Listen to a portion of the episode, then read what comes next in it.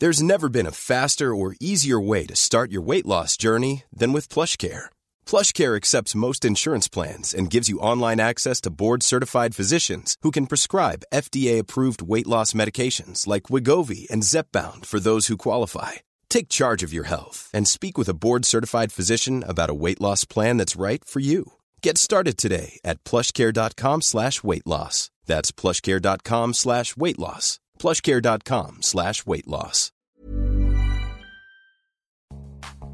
Well, hello, Chris Evans here, and welcome to the best of the Breakfast Show podcast with Sky from Virgin Radio. Coming up after a very special week, I have to say, on the radio, so many wonderful moments that we witnessed. Hollywood royalty Kate Hudson gets excited about her new film Glass Onion, a Knives Out mystery.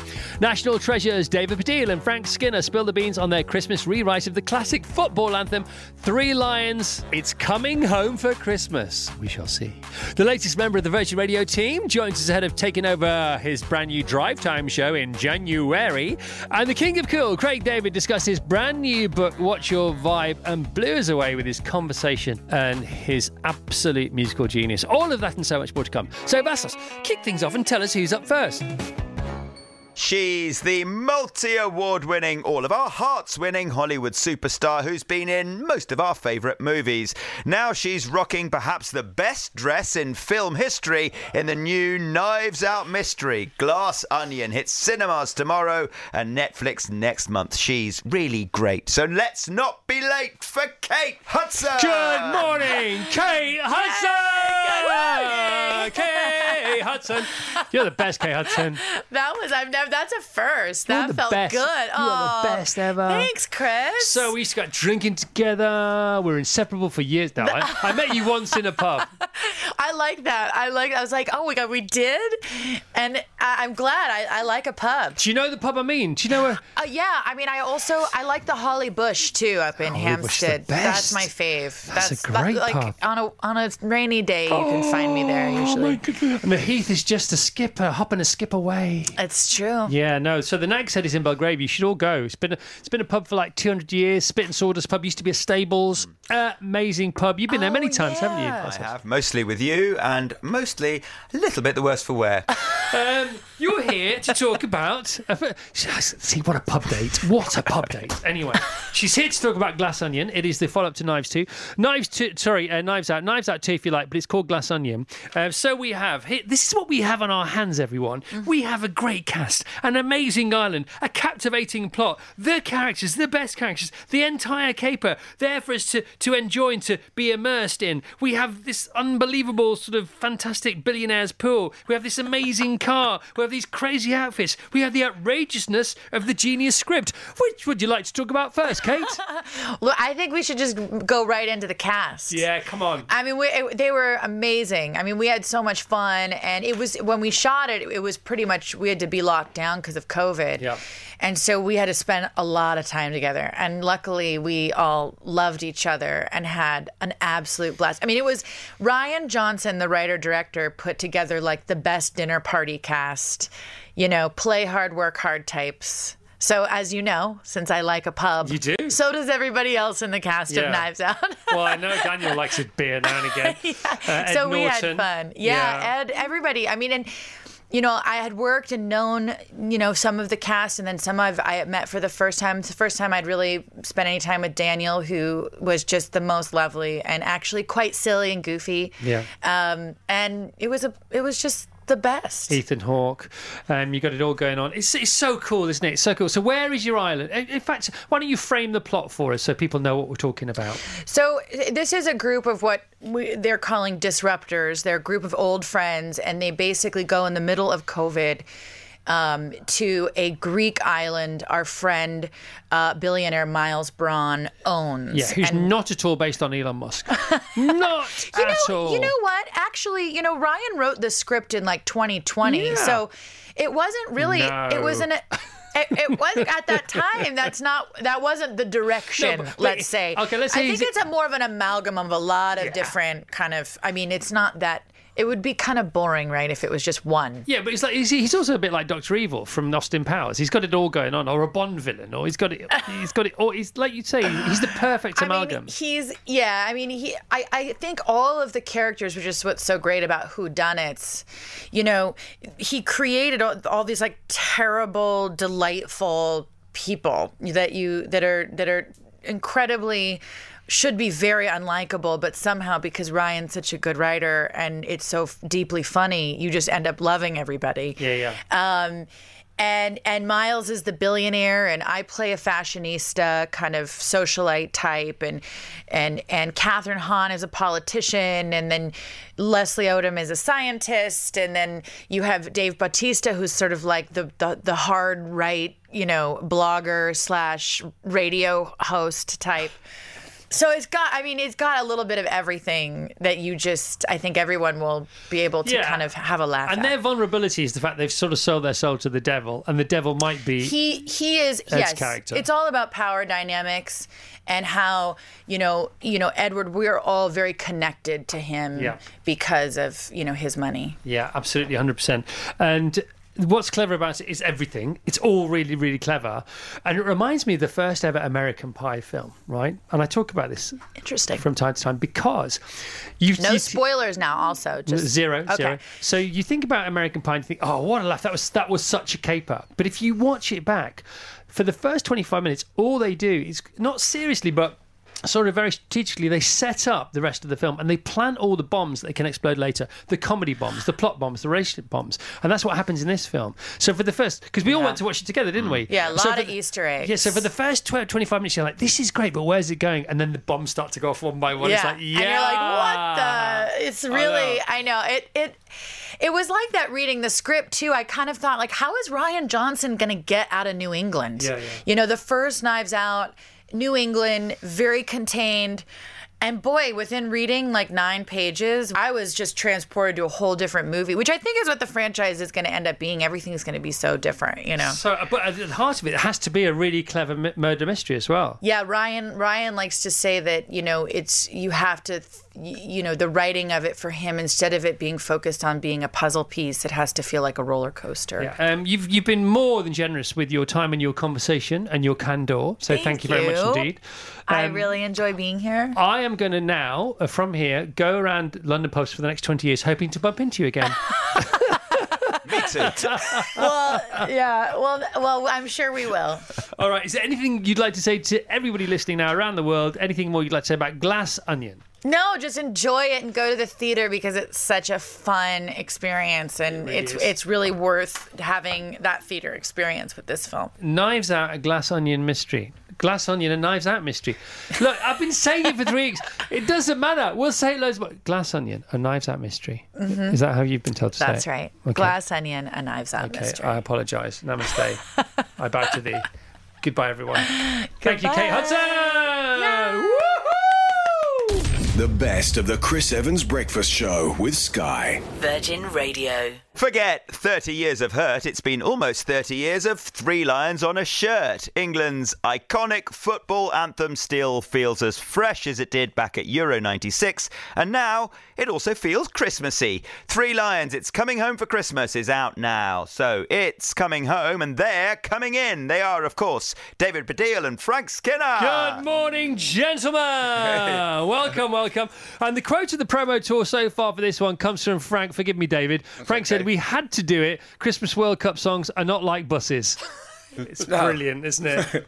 I mean, what an opportunity. Oh, exactly. It's per- it's. I, I think it's like a, a. If you do a double tacky Christmas song and football song at the same Yeah. time, then two negs become a pass. And what if it gets to number one? I mean, um, what would you wish that Qatar hadn't been offered the World Cup, um, and you you wouldn't have had the chance to do this, or they did and you have? That's a. don't understand that fabulous- Sorry No, I understand Too it. It's, it's a moral dilemma. Yeah. I think you know probably deep down we'll be so happy we got number one. We'll excuse them all don't know if we'll- terrible. Everything. I- also, I don't know if we'll get a Christmas number one because obviously the World Cup ends quite a long way. But I don't know when they. It's do- not a long time. It's December the 18th. Yeah, Yeah. If, if we win it, we'll get the Christmas number. One. Yeah, one. because the, the Christmas number one has to happen You're a the DJ, bef- Chris. You know about these things. It has to happen a week before, doesn't it? Oh Okay. D- disappointingly for the kids because you because it's on a Saturday. No, it's Sunday Christmas, isn't it? So to be the Christmas number one, you sort of have to be the Sunday before, I suppose. Well, who kn- I mean, but one of the things I think that lured me in, and as Frank has said on other things, I had to be slightly lured kicking and screaming into this idea of releasing Three Lions again. But it's not just about releasing Three Lions again, it's also the idea of having a Christmas number one, an old style Christmas number one, in the tradition, we hope, of Slade and Wizzard and whatever, before, frankly, it was ruined by the X Factor and um, indeed the sausage roll people. Sorry Yeah. to the sausage roll people. Well, Do you mean Greggs? Yeah. I've admired them. um, it's, but it's so mercurial the charts nowadays because of the way they're compiled. Yes. that you can't really have a strategy that's a, a surefire shoe-in way of getting there. No, that's true. Also, I believe you're not allowed to just go up the charts with a song that's old. So re-releasing the old song would no. actually be sort of it, it would be there'd be some sort of handicap against All it. these or something. rules. Yet another example of ageism. Yeah, exactly. we, do you know what I love about these chats is we can have the origin story now because we've never Yeah. had it of the first three lines. Where were you when it happened? Uh, how did it finally get together? Did you? Ian Broudie Yeah. Of the Lightning Seeds was asked to write the England song in Euro '96, and in a way that I think no other pop star would do, Right. Because he's a very humble man at some level, which is not usual for a pop star. He thought, I don't think I'm the right person to write the lyrics for that. David Baddiel and Frank Skinner, who are on Fantasy Football League and are kind of at this moment the nation's football fans, they should write the lyrics. So he asked us It's, to do it's it. unimaginable. If somebody asked me to write an opera about um, Martin Luther, I would think I was able to do that Right. if I gave it a really good go. But he was, yeah, so humble. He, he called us up. So that was uh, joyous. Okay, and, and what was the first sort of creative meeting like? I um, I went up to Liverpool. f- Um, I went to a football match in Liverpool. To get you in the mood. Well, I, I, with, to meet Ian. Right. And then we went to a garage because Dave was on tour, he couldn't come. And he literally played me the tune and he recorded it on cassette with me going la la la la la la la la. And then I brought that back and played it to Dave. And We were living together to at the time. We I were living in I'd the same that- flat. I wish I'd kept that cassette though. Yeah, yeah. Where is it? It must be somewhere. Ah, Yeah, it must be somewhere. And then we wrote it and put it out. And I mean, this, I have said this before, but we, we you know, went to number one. It was all great, but we didn't really know it was what it was until England Scotland in Euro '96, Yeah. where at the end of that game, the whole crowd started singing it, Yeah. which was an extraordinary and moment. now it happens all the time, doesn't it?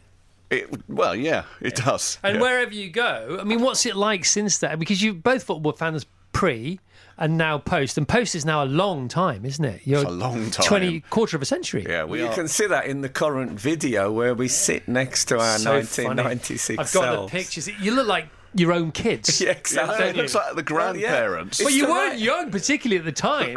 we were in our 30s. Well, I was in my 30s, 30s. but you weren't may like- have been 40. I'm not sure. You weren't like like pre eleven plus though, were you? But you No. look, But we you look looked so like- young. Yeah. We're not young, but because we're so old in this video, we look young. We're so keen to make ourselves then look better that we put us now next to them. Is this the third incarnation of the song? Yes, because Yes. we did it in 1998. Right. Uh, we did a version there, which included lyrics about Gazza, who wasn't in the squad. Oh, there's also the great Lost version Oh, with is there? uh, Trevor No, yeah, Trevor Horn. Trevor Horn. We Tre- did a classical one with a with a woman going, "It's coming home," Yeah. and all that on Which it. frankly should be lost.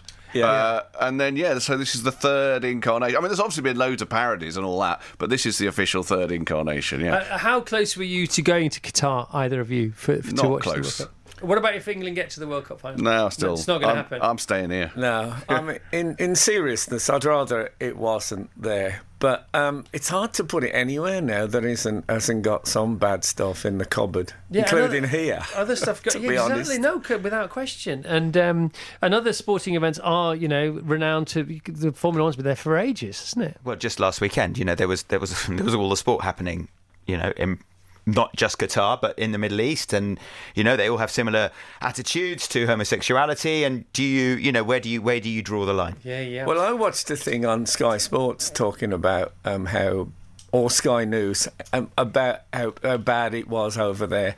And then they went to the weather, which was sponsored by Qatari Airways. I know, I know. It's been going on for ages, and other massive things are sponsored. Also, by I like watching it here, to be honest. I mean, without all the politics, it's quite an easy answer. People say, Would you go to Qatar? I think, No, I like what it's a schlep. You know, it's nice. I like watching it on my sofa with Frank Skinner, who lives around the corner from me. Uh, Frank, you still doing your radio show? Still loving it? Still smashing it? Thirteen Thank- years and Thank, counting. thank you so much. It is the the best uh, the best job ever. I, It is. yeah. I thought you would say it's the best radio show, but you can't say that. No, I can't say well, that. Well, you can. I Yeah. can't even mention Absolute Radio. Oh, We're on Saturday don't mornings. You're not mind. on then, so that's fine. It's all- And there's we're no all- news. We're all big one. I mean, there's my boss. He just walked in. Look, look right behind you. Look. Hello. the shadow of control. Uh, he's not like that at all. See, I never see my boss because I do the weekends. Yeah, another advantage of doing the weekends.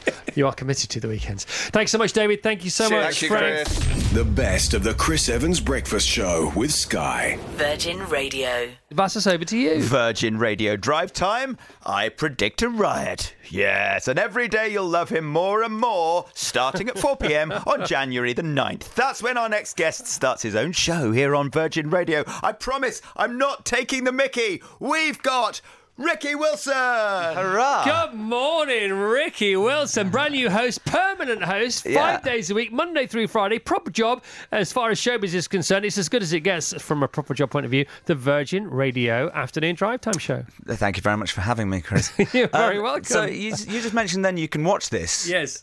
You can't watch me, can you, when I'm on Yeah, drive time? Yeah, you can, baby. I, the only reason I They took it was because I, I... They didn't tell you I've that. just dropped my favourite jumpsuit off at a charity shop in Marlow. What am I going to wear? I love it.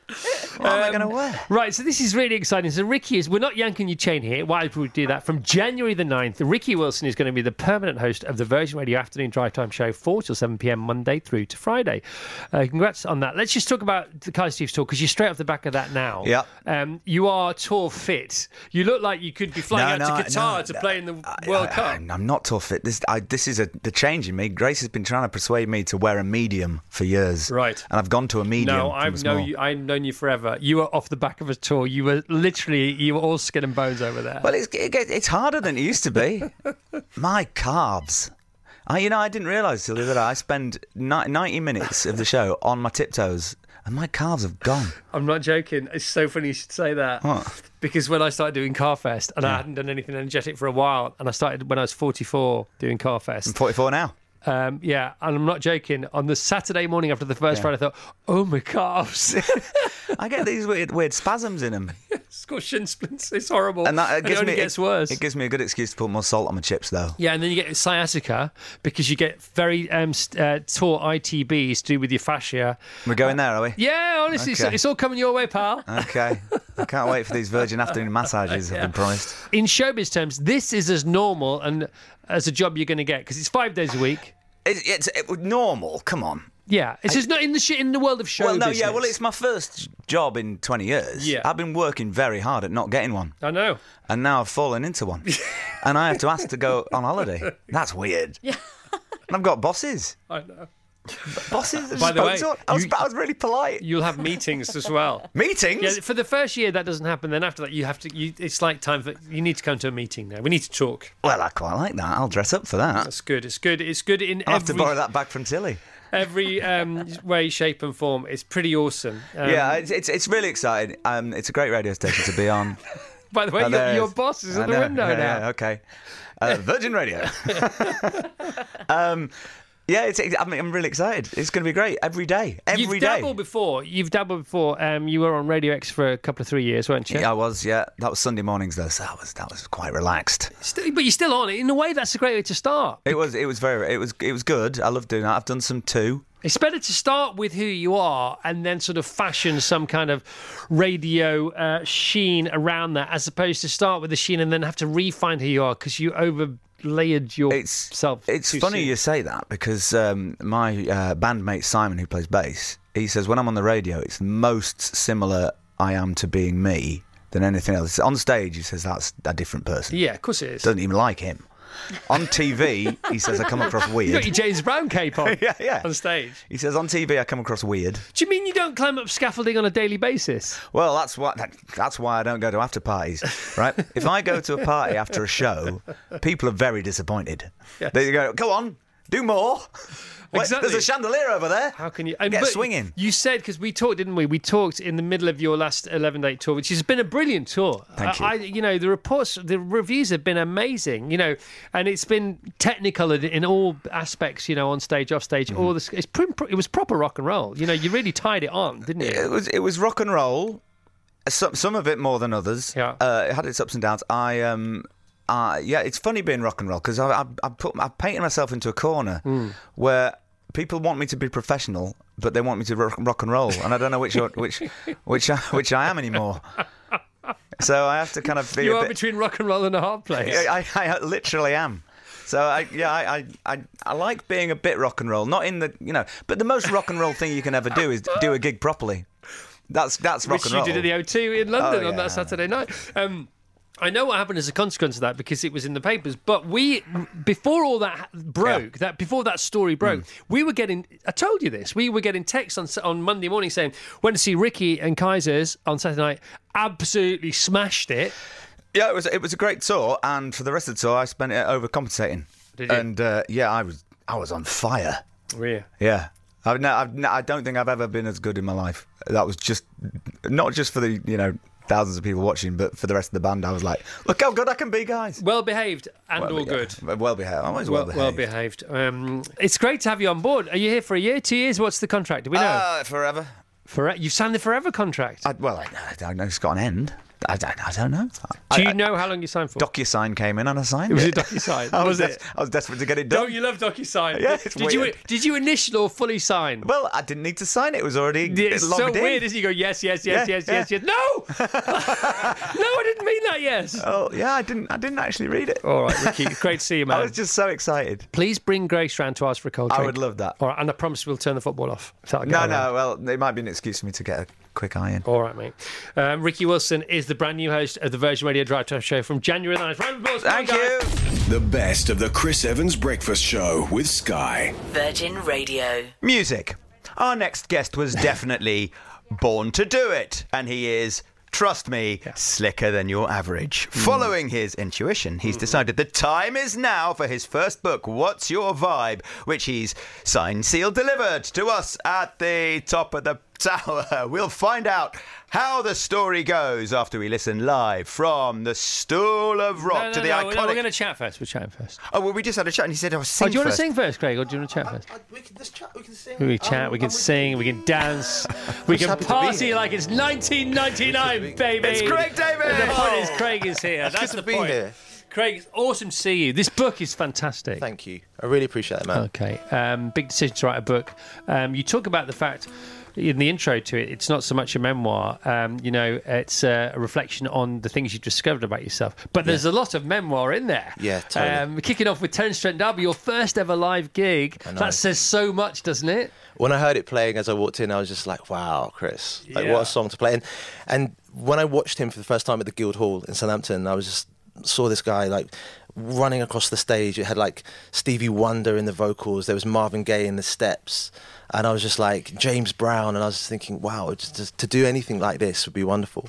And then look, to to stand here 22 years later, and to have performed at the Guildhall. It, it just it just brought a lot of memories coming walking through the door there. There's so. so many other things, uh, you know, within that. Every time you answer a question, I know uh, I'm going to come up with like a load more than I Mm-hmm. have prepared already because of what you've just said. Like that, for example.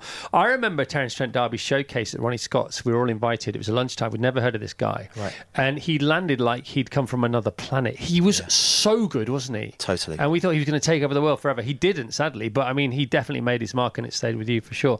Uh, you talk in, in that answer about Stevie Wonder, right? Mm-hmm. I mean, you say you can't believe you, you're standing here 22 years later talking about Transgender Trent D'Arby. You got your Stevie Wonder story. You got when Craig met Puff Daddy on the telephone. Tell us about that. Yeah, I mean, well, the the, the Stevie Wonder one was crazy because I was in the House of Blues. It was 2001, and you have to remember, like, it was only like a year or so before that I was in my bedroom just making mix CDs and, and, and tapes. wasn't it? Oh, so I did three nights there, um, and Kwame's here with me, who, who remembers that really Hi, well, Kwame. guitarist. How you doing? And the first night I'm performing and I look up and I see Missy Elliott and Jennifer Lopez and I'm like, wow. And I'm thinking, I've still got the Jennifer Lopez poster up on my wall at home, right? Um, the following night, the Queen Bee herself, Beyonce, comes to see me perform. And I'm just like, I mean, Destiny's Child and Beyonce was everything. And then the third night, I know. And, and the thing is, when I tell the story, I, I sort of feel like I'm just ringing off names. But it was, it was, I was eight, eight, 19 years old, and I look into the crowd, and I and I see everyone's like, there's a bit of a commotion. They're looking at one in particular person, and I can't quite see. And then the, the front house lights come up a little. I'm singing "Walking Away," and I look over, and who's singing "Walking Away" back? It's Stevie Wonder. Stevie flipping wonder, everyone. And I nearly lost it, and I was like, you know what I mean? The, the melodies were starting to go. I was like, hold it together, keep it together. It's, it's, it's Stevie Wonder. I got to meet him after, right. and he'd come with Quincy Jones. Oh my gosh. And the real dime of the whole thing, outside of the fact of just meeting Stevie Wonder and Quincy Jones, is Quincy just very blasé mentions, oh, you know, yeah, MJ loves your album, you know, he like, bought loads of the album and gave it to his friends. And I was like, and then he carried on talking about something else. I was like, whoa, whoa, whoa, whoa, whoa. MJ, let me just land what you're talking Michael Jackson, right? He goes, yeah, yeah, yeah, he bought the album. And I said, listen, if all of this stops now, if this finishes, this is this is where it, ends. I go home today. We're good here. You're done. It was done. It was one of those moments where, Even if it's the ultimate exit, you know, absolutely. you'd have been happy but with that. yeah, it was I mean, You know, incredible moments like that. But like you say, you know, more than double your life after you're we're, we're still here, we're still having conversations. Uh, you just very kindly uh, reflected, um, reminisced uh, about your first appearance on TFI Friday when you were 18 years old. Tell everyone about the moment when you thought your mate was winding you up because he loved to prank you, uh, and he said Puff Daddy was on the phone. Oh yeah, that, so so I had a, a, manager called Paul Widger, and he's a lovely guy, and he was the first person who kind of saw me down in Southampton and sort of brought me up to London and, and showed me the, into record companies. So I had like a few songs that were bubbling at the time. Walking Away was on a CD. It's funny, like a CD. It was doing the rounds. Rewind was already starting to make moves. Um, and I think we we possibly got to the point where I'd released "Feel Me" in the first single, and he just was he was the kind of guy that was always a prank here there, and he just always had the joke. And one day I'm sitting in his living room, and he just says like, "There's someone on the phone for you. There's someone on the phone for you." I was like, "Okay, cool." Well, who's on the phone then? Ah, Puffy's on the phone. I was like, "Okay, cool. Tell him to call me back later." It's, it's like it's fine. It just the Puffy on the phone. There's no Puffy on the phone. There's going to be some joker that I was going to speak to who's going to sound like Puffy. I goes, okay, hand me the phone. So I take the phone off him. And I hear his voice, and he's giving me the spiel about, oh man, I love, we love you, man, over here. We wanna, we wanna fly you over to be part of the Bad Boy family. Jump on the private jet, jump over, and I'm like, okay, cool, yeah. Where's the jet, man? Tell me. Is it like pull me up in and I'm ready to go. Just so I'm in with the banter. And there's a moment where I was like, this voice sounds very good though. And then he, he says he said the word "take that," yeah, which is something that he he says on the front of every one of his records. He does this "take that, take that, bad boy." And when he said that in in in past, I was like, "This actually is Puff Daddy." And the mad thing is, I've been in being a bit of a joker, Mr. Jester, for the last like three four minutes. And then it dawned on me. I was like, I'm, I'm talking to Puff Daddy, and I just had this. It just. This dropped. It dropped in, and I was like, "Whoa!" And I thought it was possibly going to be a chance where I was going to be signed to Bad Boy in America, and it, it, it kind of didn't. It didn't transpire. But the fact that I got to speak to Puffy in my manager's living room in Maidenhead Yeah. was just uh, the juxtaposition was lovely. Well, there's loads of juxtapositions in the book because then you talk about your nan and her organisation, your organisation, and you've always been very organised, haven't you? I mean, that is one of your signature traits. Definitely. I mean, my, my, my, my grandma's like, God rest her soul, like Lily. She, growing up with my mum and, and grandma predominantly, and the way in which they they they just provided for me. You know, come back out of school and there'd be the sandwiches ready, and then on the way get back and you have the tea ready for you, and it'd just be extra love. And the way she Yeah, made the chicken stew The was nest. just some kind of my mum would try and make the chicken stew, but it would never taste the same as my grandma's. but but come but being brought up in that environment really really helped nurture the way I write songs. I mean, I was always around a lot of feminine energy, and and I think that kind of even when I sing like songs like Seven Days, it was like you're saying making love as opposed to what I could have been saying as a 17 year old kid at the time.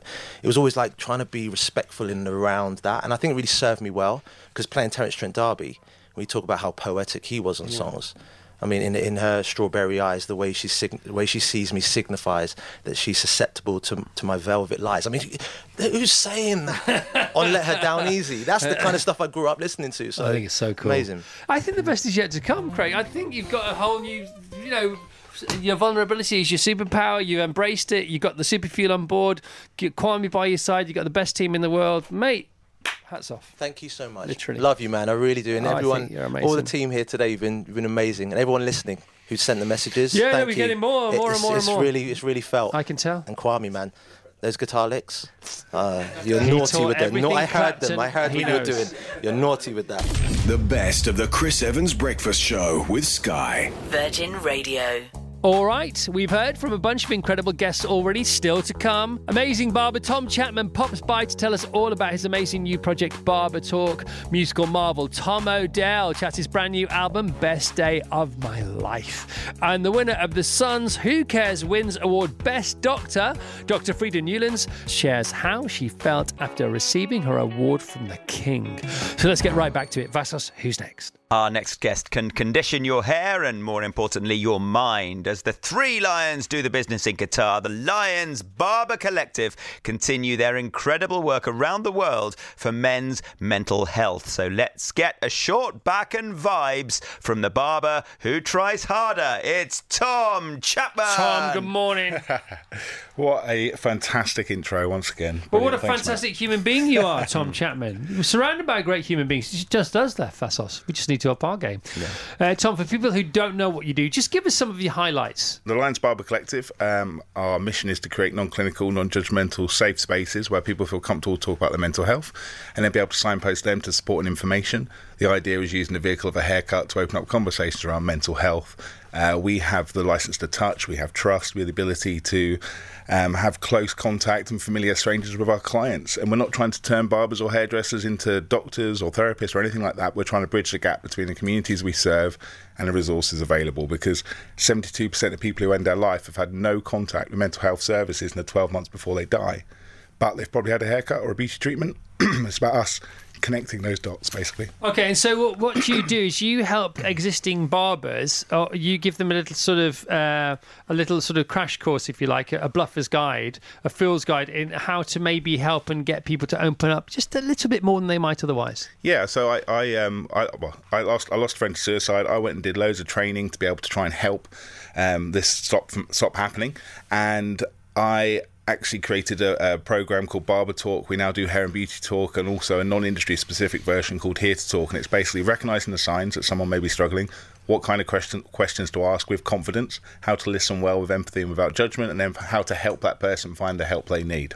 That's just brilliant. And how long does that take? That little course? That It's little about four hours, but I've just done a, a 90 minute workshop. We were over in, we've been doing some work with some more corporates, doing our pop up barbershops. We go into spaces, offer free haircuts, and get the conversation started around mental health. And I offered a little workshop version of it recently with some um, non hair industry people, and it was received really, really well. So it's, it opens up. I think we can all do it, right? We can all recognise the signs in those around us, the ones we love, the ones we meet, and ask good questions and listen well, and hopefully help them find the help they need. Yeah, because many people in their day-to-day, uh, their daily go- goings on, you know, they are professional listeners as well as professional whatever they're doing while they're listening us. Yeah, of course. There's loads of touch points in the community where you know, like hairdressers, barbers, taxi drivers, Yep. bar workers, coffee shop baristas. eh, You know, we all we all come into contact with people, and I think the biggest regret for a lot of people and myself as well, when we lose someone to suicide, which is extreme end of it. We always say I didn't recognise the signs, but actually those signs are there if we become more attuned to them and we feel confident about asking the questions. Because I think we often don't ask the question because we're scared of the answer and not knowing what we can do to fix and solve it. But what's quite liberating is we don't have to fix and solve it. We just need to have the confidence to ask them the question. No one wants to suffer alone. And then just listen, listen to them. Let them let them get it off their chest. Don't tell them how you feel. Don't tell them you understand. Don't try and fix and solve it for them. Give them the opportunity to get it out of their head and fix and solve their own it's problems. Out, it's literally out, isn't it? Whether Yeah. you write it down or you say it out loud.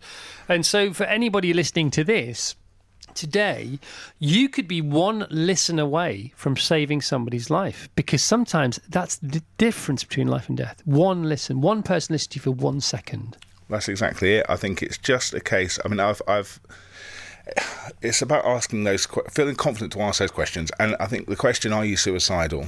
is is a really, really scary question, and I've actually asked it to a few, quite a few people now, being in the role I am, and everyone I've asked it to is still alive today. Asking someone if you're suicidal is not going to put the idea in their head, but it will give them the green light to make them realise it's a safe space to open up. And like I said, everyone I've asked it to is still alive today, hand on heart, honestly. Um, but there's been people that aren't that I wish I had asked it to. Yeah. Tom Chapman, the Lions Barber Collective. You can get all the info at the thelionsbarbercollective.com. Um, so so you you have this 90 minute talk going on. You you you appeared on stage at both Carfests, once with Vassos, once with Eddie Temple Morris. What did you learn, Vassos? I just learned how important it is to start the conversation and you know you don't have to you have to weigh in with you know are you suicidal how are you i'm all right you really all right or uh, how how you know how are you really you know that that sort of that little that little opening gambit can just can just be the release that someone needs Definitely. it can, you and, and it's a lightness of touch that you that you taught me on stage Brilliant. I, think it's if you can ask those questions like "How are you feeling, Dave Vassos?" You know, make questions. Think about questions that would make you feel comfortable to open up, or questions that um, make you think that people really actually want to know. Because we always say, "How's it going? You're all right, mate?" But that's not really a question. You know that it's a greeting, but actually asking them again, "Are you really okay? You don't seem yourself." Would you like to tell me more? And I think some of the th- one of the things um, people talk about open questions. There's a closed question I like to ask is, um, "You don't seem yourself. Would you like to talk to me?" the answer is going to be yes or no. If it's no, it, it, it- just reassure them, I'm here if you want to. Yeah. Just so you know, this is a safe space. And actually, a lot of the time, you hear you can see the cogs working, and within 30 seconds, they go, actually. Um, but you know, I've just made myself a safe space. I, you know, if I go out in local town in Torquay in Devon where I live, I went out with a friend of mine who just moved back from London, and we were going to get some time together. Five people came up to me on that evening on the night out, complete random people. I didn't know them, and said, "You're the guy that does mental health stuff, aren't you?"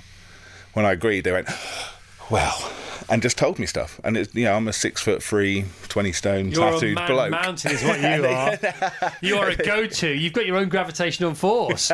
That's why people are literally drawn towards you, and you do feel like a safe person to be around. You feel feel like you know you've got people's back. And when you appeared at both Carfest, thank heaven you didn't. Please appear at Carfest for as long as it there. ever exists. You know, you had one of the biggest sort of post-conversation um, uh, sort of presences. People stuck around, didn't they? Because they want to come up and they want to talk more to you about things. Yeah, I mean, well, uh, at Carfest North, we actually had a guy who, after I'd spoke, had put his hand up and told me that, you know, told in the front of the crowd and told everyone that he was feeling suicidal. And we had a conversation afterwards. I spent a majority of my time at Carfest hugging middle-aged men crying that I'd never met before. but how amazing is that? How amazing! Yeah. Uh, the lionsbarbercollective.com. You are, Tom, I love you. I love you. I, I, I love you actually too, love you. I think you're amazing. I think you're an amazing human being. You know, and you are, you know, you get up every morning with this purpose. And, you know, long may it continue, my friend. You know, and if, uh, take my number. If you ever feel down, give me a call. I'd love that, mate. And also, um, and, and we want you to. I, I said it off the air a minute ago, but we're going to be at the British GT this year, and we've got a Lions Barber car, which is really exciting for me. Oh, all right And, and, and, yeah, and we, you know, it's a um, it's a McLaren, a Tourer, and, and it's it's beautiful. I'll, I'll show you the design in a minute, but if you want to have a go in it, You want I've me to drive around the track to help your charity? well, yeah, if we can Oh, bring it to must, Carfest, if if we can bring it to must. Carfest, if you can come down to the British GT and be there, be in the paddock, that'd be amazing. Brilliant. Some people are here to help. Tom and his friends are here to help. Hey, Thank you, Tom. You're awesome, man. thank you. You are the thank best. Thank you so much. Tom Chapman, the Lions Barber Collective. Find out more. Find out everything. The lionsbarbercollective.com. Go there now. Why wouldn't you want to do that today? The best of the Chris Evans Breakfast Show with Sky. Virgin Radio.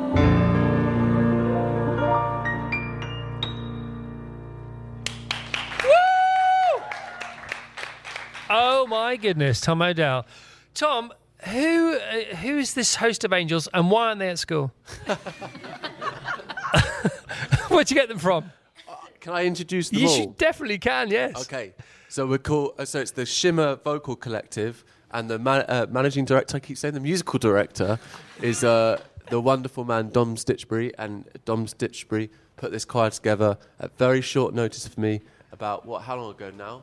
A month ago, and then we went across England, playing at lots of venues. And let me introduce the sopranos: Flora Medlicott, Linus Emanuel, Caddy Linda Kisa, Atzi Kofra Real. And in the altos, Dominique Hooper, Leanne Sedin, Ineza Kirschkamp, and Scarlett Holton. In the tenors, Sam Wolf, Sebastian Barge, and Ben C. And the bass, Enoch Adolfo, Ben Bernard, and Ed Randall. Thank you, everyone. Yeah, well done. Give yourselves a round of applause. Come on. By the way, uh, let's get the um, choirs microphones. up. Let's ask somebody a question. Anybody answer this question? What's it like going on tour with Tom Odell? Is it rock and roll? Is it up all night? It's, it's Have you slept? Crazy, crazy. Crazy and kooky. It's fun, isn't it? Uh, Tom, if you had to get rid of uh, a section of the choir for budgeting reasons, which who would go first? I'm, I'm, I'm going to forward that question to Dom. Just tell me to shove it. Don't worry about it. Uh, you sounded amazing, guys. You are sounding amazing. But what about the reviews for this album, Tom? Best day of my life. I know you're not into reviews, but I'm going to read them out anyway. Telegraph, five stars. A minimalist triumph. Evening Standard, his most intimate album yet. Clash says, best day of my life, maybe his most stunning body of work to date. Riff Magazine, Odell's vocal and songwriting talents are immense. Gigwise, Tom Odell at his finest. iNews, the stripped back approach suits him so much. From strength to strength. Congratulations. Oh, thank you. That's nice. How good does that Yeah, lovely. Thank you. Thanks for thanks for reading those No, out. you're welcome. Uh, wow, Yeah. what a voice! Uh, Susie Chester turning into a very emotional Friday morning for me. You are, you are messing with people's emotions this morning. it's funny, isn't it? Because you, you, you, and your sound and the tone of everything you do, the sincerity and the depth of, of, of where it comes from, gives people permission to just release. Oh, yeah, yeah. Whether they're tears of joy or sadness, or we don't really know why why we are moved well by you, but we uh, enjoy it. Thank you. Oh, thank you. thank you. That's very nice. so the album's called Best Day of My Life. What was the best day of your life? Oh, come no. on, Yeah, Tom. this is the question I still haven't been able to answer. Um, every day, every day. That's what that's what the song was inspired by. Is trying to um, live more in the present and trying to not live too much in the future and the past, which my mind is prone to do. Yeah. Um, and to, to, to, to live in the now. But actually, you know what? Originally, the song was called "Worst Day of My Life." The the the, the voice note in my iPhone, where is where you know the first time I came up with the idea, it was originally I think today is the worst day of my life. But actually, just all I did was change one word, and everything became good. This all goes back to Shakespeare. Shakespeare said, and he said, "There is no such thing all as bad or good. It's just thinking that makes it so." Yes. So he, so he's still right. Yes, exactly. He's quite good, wasn't he? That boy. Yes, I get, I get, I get hairs in the back of my neck when you say that. So Craig David was on the show on Wednesday, and Yeah. he, he sang a couple of songs um, a cappella, not a cappella, acoustically for us um, Right. in the studio, and he was unbelievable. Right. Unbelievable. Just again, talk, talking about it's very, not dissimilar to yourself. And he's written this book called What's Your Vibe? And he talks about mental health issues and he talks about the darkest thought a human being can have. And I know you've had those thoughts Mm. yeah, and you've talked about them. And he said that for him, the breakthrough was, and it's, you know, it's work in progress, as is life, you know, one breath in, one breath out, and all that kind of stuff. But he said for him, the biggest breakthrough was not being positive, but be, realizing that, be, that the negative as is as important as the positive and it all comes from the same place and you know the negative is to the positive as day is to night you have to have the two you have to live in harmony with and betwixt the Mm. two and they both have their say their own energy and their own power and their own wisdom Mm, I agree. I agree. That's beautiful, isn't it? That's that's in his book, is it? Yeah well his book is amazing. I Yeah. mean, I didn't realize because he, he literally fled to Miami for six seven years because he just couldn't cope with Man, things. Yeah, that's crazy. He's he's such a he's such a beautiful guy, Craig David. You're going on tour. Uh, you're going to play some far flung gigs. This it says tickets via tomodell.com for Mexico City if you fancy it. Yeah, and Dubai. Why We- the heck not? We thought we'd come to Virgin Radio to f- to, flog these. some Mexico City yeah, no, I, we actually, I've actually, in all honesty, we've just finished. I've just, I think we've done like nearly hundred shows this year. We've done played all over the place. Um, we're doing a, we, we we will be doing some touring next year, but um, hopefully it's some festivals and stuff. But it was your birthday yesterday. it was. Yeah, um, 32. We couldn't believe you're just 32, not because of any aesthetic reasons, just because you've done so flipping much. because I look old and shriveled. No, you don't. The opposite. That's why. That's why I precursed it with no, not that. Touring's Tom. had its way with no, me. No, not that, Tom. All this stuff you've been up to because you, you're you're a veteran now at the age of 32. I am a veteran. Yeah. How does it feel? Uh, it feels I, I, I got I, I'm always at risk of sounding glib and annoying, but I genuinely each day I feel very lucky to come and sing. And you know, singing is is so is so great because you you it's really like feels whenever I feel a little bit like you know tired or whatever, um, you come and sing, and um, I'm sure you guys will all agree with me. It just makes you feel good. And so I just feel good whenever I sing. yeah, and there's something about a choir as well, isn't there? Oh man. The wall of sound, the wall of souls. Yeah, it's you know, so beautiful. Did the choir sing "Happy Birthday" to you yesterday? Uh, I don't think they did. Should we do it now? Yeah. Oh God, Come on. no! Please, Come on. we'll have to pay them extra. No, you won't have to pay them extra. This one's on the. Can, can you give us a happy birthday? Do you want me to give you a key? Yeah. Okay, here we go, guys. Happy. Happy birthday to you. Happy birthday to you. Happy birthday,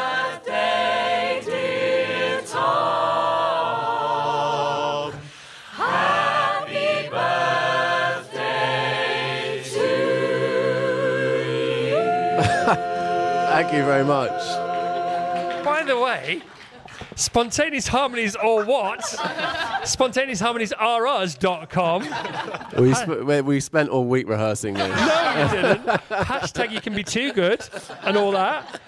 Oh, my lol, whatever that means. Uh, right, Tom, thank you for being here. Thank you very I much. love you. You know I love you. I love you too. You know where I live. You're always welcome. Yeah, yeah, yeah. All right. Thank happy birthday to you and happy birthday to your missus. The best of the Chris Evans Breakfast Show with Sky. Virgin Radio. Our next guest is swapping award for an award. She's just been in Ukraine treating victims of the war, and now she's been crowned Best Doctor at the Sun's Who Cares Wins Awards, which you can watch on Channel 4 on Sunday night. And it turns out we all need her, Dr. Freda Newland. Good morning, Dr. Freda. Good morning, Chris. How are you? I'm very well. Uh, thanks for being here. Well done last night. So much to talk about. Um, let's just kick off with the fact, though, you are the youngest looking 63, four year old I've ever seen in 63? my. I think you need to check. I know you're a doctor, so you know about these things. But I think you need to check your birth certificate, if you don't mind me saying. Thank you very much. That's very kind. It's all down to good, healthy eating and a bit of running. A bit of running, 8K a day, you're talking about. 10. 10K a day. 10K a day. Yeah. Seven days a week? On and off. But Yeah. I do, I do feel so much better in the head and the body when I'm out running. So well, because the body gets you out of your mind, doesn't it? That's the Absolutely. thing. And you can't fix the mind with the mind. Uh, Absolutely. Great, come on. Freda, you look amazing. You're an inspiration and you run 10k a day. You're the best doctor officially. It says it right Oh, here. al- yeah, allegedly. Find the time. It's funny, isn't it? Because last night when you got up on stage to Yeah. receive your order for the second time, we'll talk about the first time in a Yes. moment. Um, you said, "Well, clearly I'm not the best doctor." Clearly not. but you are because Yes, you've just are. Been you've been awarded, you've been named, been announced as, proclaimed as the best doctor. Yeah. Um, but you were a biology teacher first. I was a biology teacher for uh, many, many years. I didn't go to medical school till I was 44, qualified when I was 48, and then I spent the last umpty ump years. Well, you just said before I came on that you, you, you do what you do because you love it, and we're so lucky because that's exactly what I do. I do because I love it. How uncommon is it to, for somebody to go to medical school in their forties? quite uncommon. I was at the right side of the bell curve in my class. I mean, uh, there are people going later and later after first degrees and PhDs and so on. My daughter is now at medical school in Edinburgh. She's 33, another late starter. But um, yeah, I think we bring to medicine something a little, a little more maturity, Yeah, experience, life experience. life experience, maybe. Uh, and what about the neuroplasticity of learning? Because they do say it's harder for us to learn things as we get older. Did you recognize? Do you recognise that? I did recognise it, but you know, the more you do it, the more helpful and the more easy it becomes. So, yeah, every day is a school day. All right. So where have you been um, recently? Just take us around maybe the last uh, seven or eight international locations for your doctoring. So, if I work backwards, so Ukraine twice this year. Right. Um, oh, not forgetting the Isle of Barra, where I worked briefly in the summer, which was a fantastic experience. Um, before that, I was um, in Gaza with Médecins du Monde and WHO. Uh, before that, I was with UK Med um, as a full time employee. Um, I was manager of the UK's emergency medical team uh, with UK Med. And with them, I went all over the place doing various exercises Estonia, Armenia, South Sudan.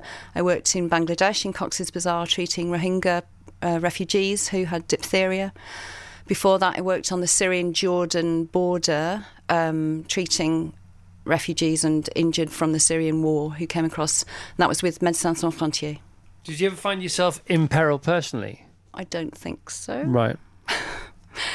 I guess the clo- You would say that, though, wouldn't I you? would say that. Um, every day was threatening in Gaza for sure. You never quite knew what was going to happen, um, and then the obviously the unpredictability of being in Ukraine, um, air raids all the time, Right. and. Uh, we were unable to go on the train across to the east where I was working because of bombings on the on the railway. So yeah, obviously it's terribly unpredictable in Ukraine. There's that wonderful midwife last night who also received an award. Just fantastic. She just went out there on her own Yeah. with her Doppler. It was just Well, she went to Poland, didn't she? Yeah, just Um, fantastic. She went to Poland to the Polish borders, Yeah. knowing exactly what she Yeah, had in mind, yeah. and she just marched straight into Ukraine. So no, nobody's going to stop me. amazing. It just it it just galvanized everyone's humanitarian being, and we just wanted to go out and do stuff. yeah, It's great. The First Lady of Ukraine appears uh, on the show on Sunday. You'll see her because she she um, she sent a recorded message for the award show last night, and she said this really profound thing in the middle of her speech. She said that what all the people who are with you tonight at this special award ceremony, they they they conduct their lives in an occupation and a vocation that is the opposite of war. I thought that's fantastic. It is. It is. And, you know, to have her um, speech last night was just wonderful. It just meant so much. Um, what's on your horizon in the next 12 months? Your purview for the next 12 months? Other other overseas stuff, probably. Um, Any idea where? I can't say All right, so you at do- the moment. so you do know. I, I have a plan. All right, okay. And uh, clearly not a terrible advert for the air in Scotland. the fresher the air. Yes, the, fre- the fresher the, fresher fuel. fuel. yeah. Yeah, absolutely. How long did you stick around for last night? Uh, till about midnight, probably. Yeah. we had a little after party in the hotel. It's very nice. Good for you. Such and, fun. Um, would you like to say anything to your fellow doctors this morning? I would, of course. And as you um, said earlier, I'm not the best doctor in the world. It's impossible. There are so many fantastic doctors out there doing wonderful things, including a dear friend and colleague who's out in the uh, Democratic Republic of Congo. And I'm thinking about him and all the other colleagues who are out doing humanitarian stuff around the world in terribly difficult situations, and all my NHS amazing, amazing friends and colleagues. Volunteers, part time, full time. Absolutely. Frontline. All of that. Yeah. Okay. In and out of the hospital. Dr. Freda, you're amazing. I still don't believe you're 63. I, I, I, I demand evidence. Uh, Dr. Freda Newlands, the Sun's Who Cares Wins Awards Best Doctor 2022, and the Sun's Who Cares Wins Awards air this Sunday, November 27, half past six on Channel 4. The best of the Chris Evans Breakfast Show with Sky. Virgin Radio. He is the hilarious host of Drive on Talk Sport, and now somebody's given him a job on the telly. And for tonight at least, he's taking Danny Bent with him. Football, I think I'll say blinking hell, sorry Fergie, starts tonight at 9 pm on Talk TV. So please welcome the lean, mean, broadcasting, Andy Goldstein. Good morning, Andy. Good morning. How are you? I'm very well. Uh, exciting uh, day generally for all of us. Wales this morning, 10 o'clock. England, USA, Friday night, 47 o'clock. But particularly exciting for you. Yeah, I'll be alongside uh, Darren Bent, by the way, not Danny Bent. I'm not quite sure who Did I- Danny did I Bent say is. Danny That's Bent? just our sports reporter there getting that name wrong. That's just our sports guy. Danny's a friend of mine. Welcome to my world, Andy. Not anymore. Uh, right, off you go. Yeah, no, I'm very excited about it. I, listen, I um, I grew up watching the likes of you on TFI Friday and the Big Breakfast and Jonathan Ross's Last Resort and Dave Letterman, and I, and I think we, we don't have live, you know, edgier seat TV anymore. I think that's a thing of the past, and if we do have it, it's it's too polished, which is the angle I'm going down. So um, this, this, this I love this that. is- that's how I sold it. You've them, already by the got my vote, Andy. You got Yeah. my vote now. We, we don't need auto cue. We don't need, you know, let's just do it. Whatever comes in our head at the time, let's just say what we're thinking. Yeah. And they went, yeah, okay, fine, we'll do that. So, So- there's a little, Have you had some pilots, some dry runs? Have you have you had a do you- have you got a sense of what might be going on? yeah, but only because I sort of demanded that we need, this is the first ever show, we need at least one dry run. And in the end, it was like, okay, we've got 45 minutes on a Thursday afternoon. So we did it yesterday. Um, That's hilarious. Yeah, yeah, budget cuts. You see, budget cuts. But no, we did it yesterday, and it was it was really funny. There's a there's a few bits in it that I'm just thinking in rehearsal that looks good, but will it work when we do it live? I don't know. Okay, but so- we'll we'll find out. So, how many um, of these slots have they entrusted to you so far? Well, I've, I've got four so far Right. while the World Cup's on, but my plan is that they go. Yes, all right. And we've got nothing else to fill Friday nights and nights. So you might as well do it for the rest of the football season. That's my hope. Well, I think it's it's a it's a brilliant idea, uh, and I love the fact that you're f- literally falling onto the air, and I mean that in the nicest possible way, because you can get caught up in in doing pilots and things like that, and no, you know, no matter what happens. You'll never find out more than when you go on the on the telly for the fir- that first live hour, and you'll learn so much more tonight, good and bad and anything in between, than you can learn in six months of doing pilots. Yeah, I think so. I think so. And also, personally, when I watch telly, I like to think that I have no idea what's coming up as much as the guy presenting it, and anything can happen. So I'm Yeah. not going to leave the TV screen. Yeah. Whereas, you know, if it's the same show every single week and it's polished down to a T, it's like I'm not really missing anything here. So, Yeah. So hopefully, lots will go wrong and it'll be really funny. All right, and what a what a night to kick off nine o'clock after the England game. Yeah, yeah. It's um, Danny Danny Bench should give us loads of experience as to what it's like to wear the the four lions. Um, and uh, we've got Big Sam Allardyce alongside us as well. He was, of course, the last England manager with a hundred percent win ratio, even though he only played one game. Yeah. So we've got those two watching the game with us. We're eating pizza. We're going to film us watching the game as well. Um, we've got a few other um, surprise guests, and uh, it's a massive night for England after the unbelievable performance against Iran, which was. I know you're a big football fan, Chris, but I think usually a we get off to slow starts, and b if we win in the World Cup, it's one or two nil. Yeah. But we blew them, absolutely blew them away. And if we get a similar a similar result tonight, a similar scoreline, and we get we get players all over the pitch scoring goals, not just Harry Kane who didn't score last week, which I Yeah, think yeah. is great. I think we're going to send out a massive message. I'm not saying it's coming home. I'm not getting excited, but we look good for it, right? We look good. Yeah, no, we do, and it's the first time in you know as, as, as far as I can remember in my lifetime where I think, yeah, yeah, knock, uh, knockout stages definitely that's going to happen. You know, I'm Yeah. quite relaxed about it. Maybe I'm wrong, but I feel okay about it. How long is your show on the air for? Uh, it's on for one hour of Right. real time. I think that's 46 minutes of actual time. Because you got your ads, uh, which are helpful. I used to because it's funny when I was doing Channel Four shows on Channel Four as opposed to the BBC. A BBC hour is an hour, Yeah. you know. And if you worked on Channel Four for a, a good few years, decade and a bit or whatever my time was there, um, then you get used to a lighter hour. And also, the ad breaks are they're really handy because you can regather and regroup and reboot. You know what I mean? Yeah. And pick stuff up off the floor Yeah, and yeah. then go, "Wh- where's is that for part four? Is that okay? Yeah, okay, I remember.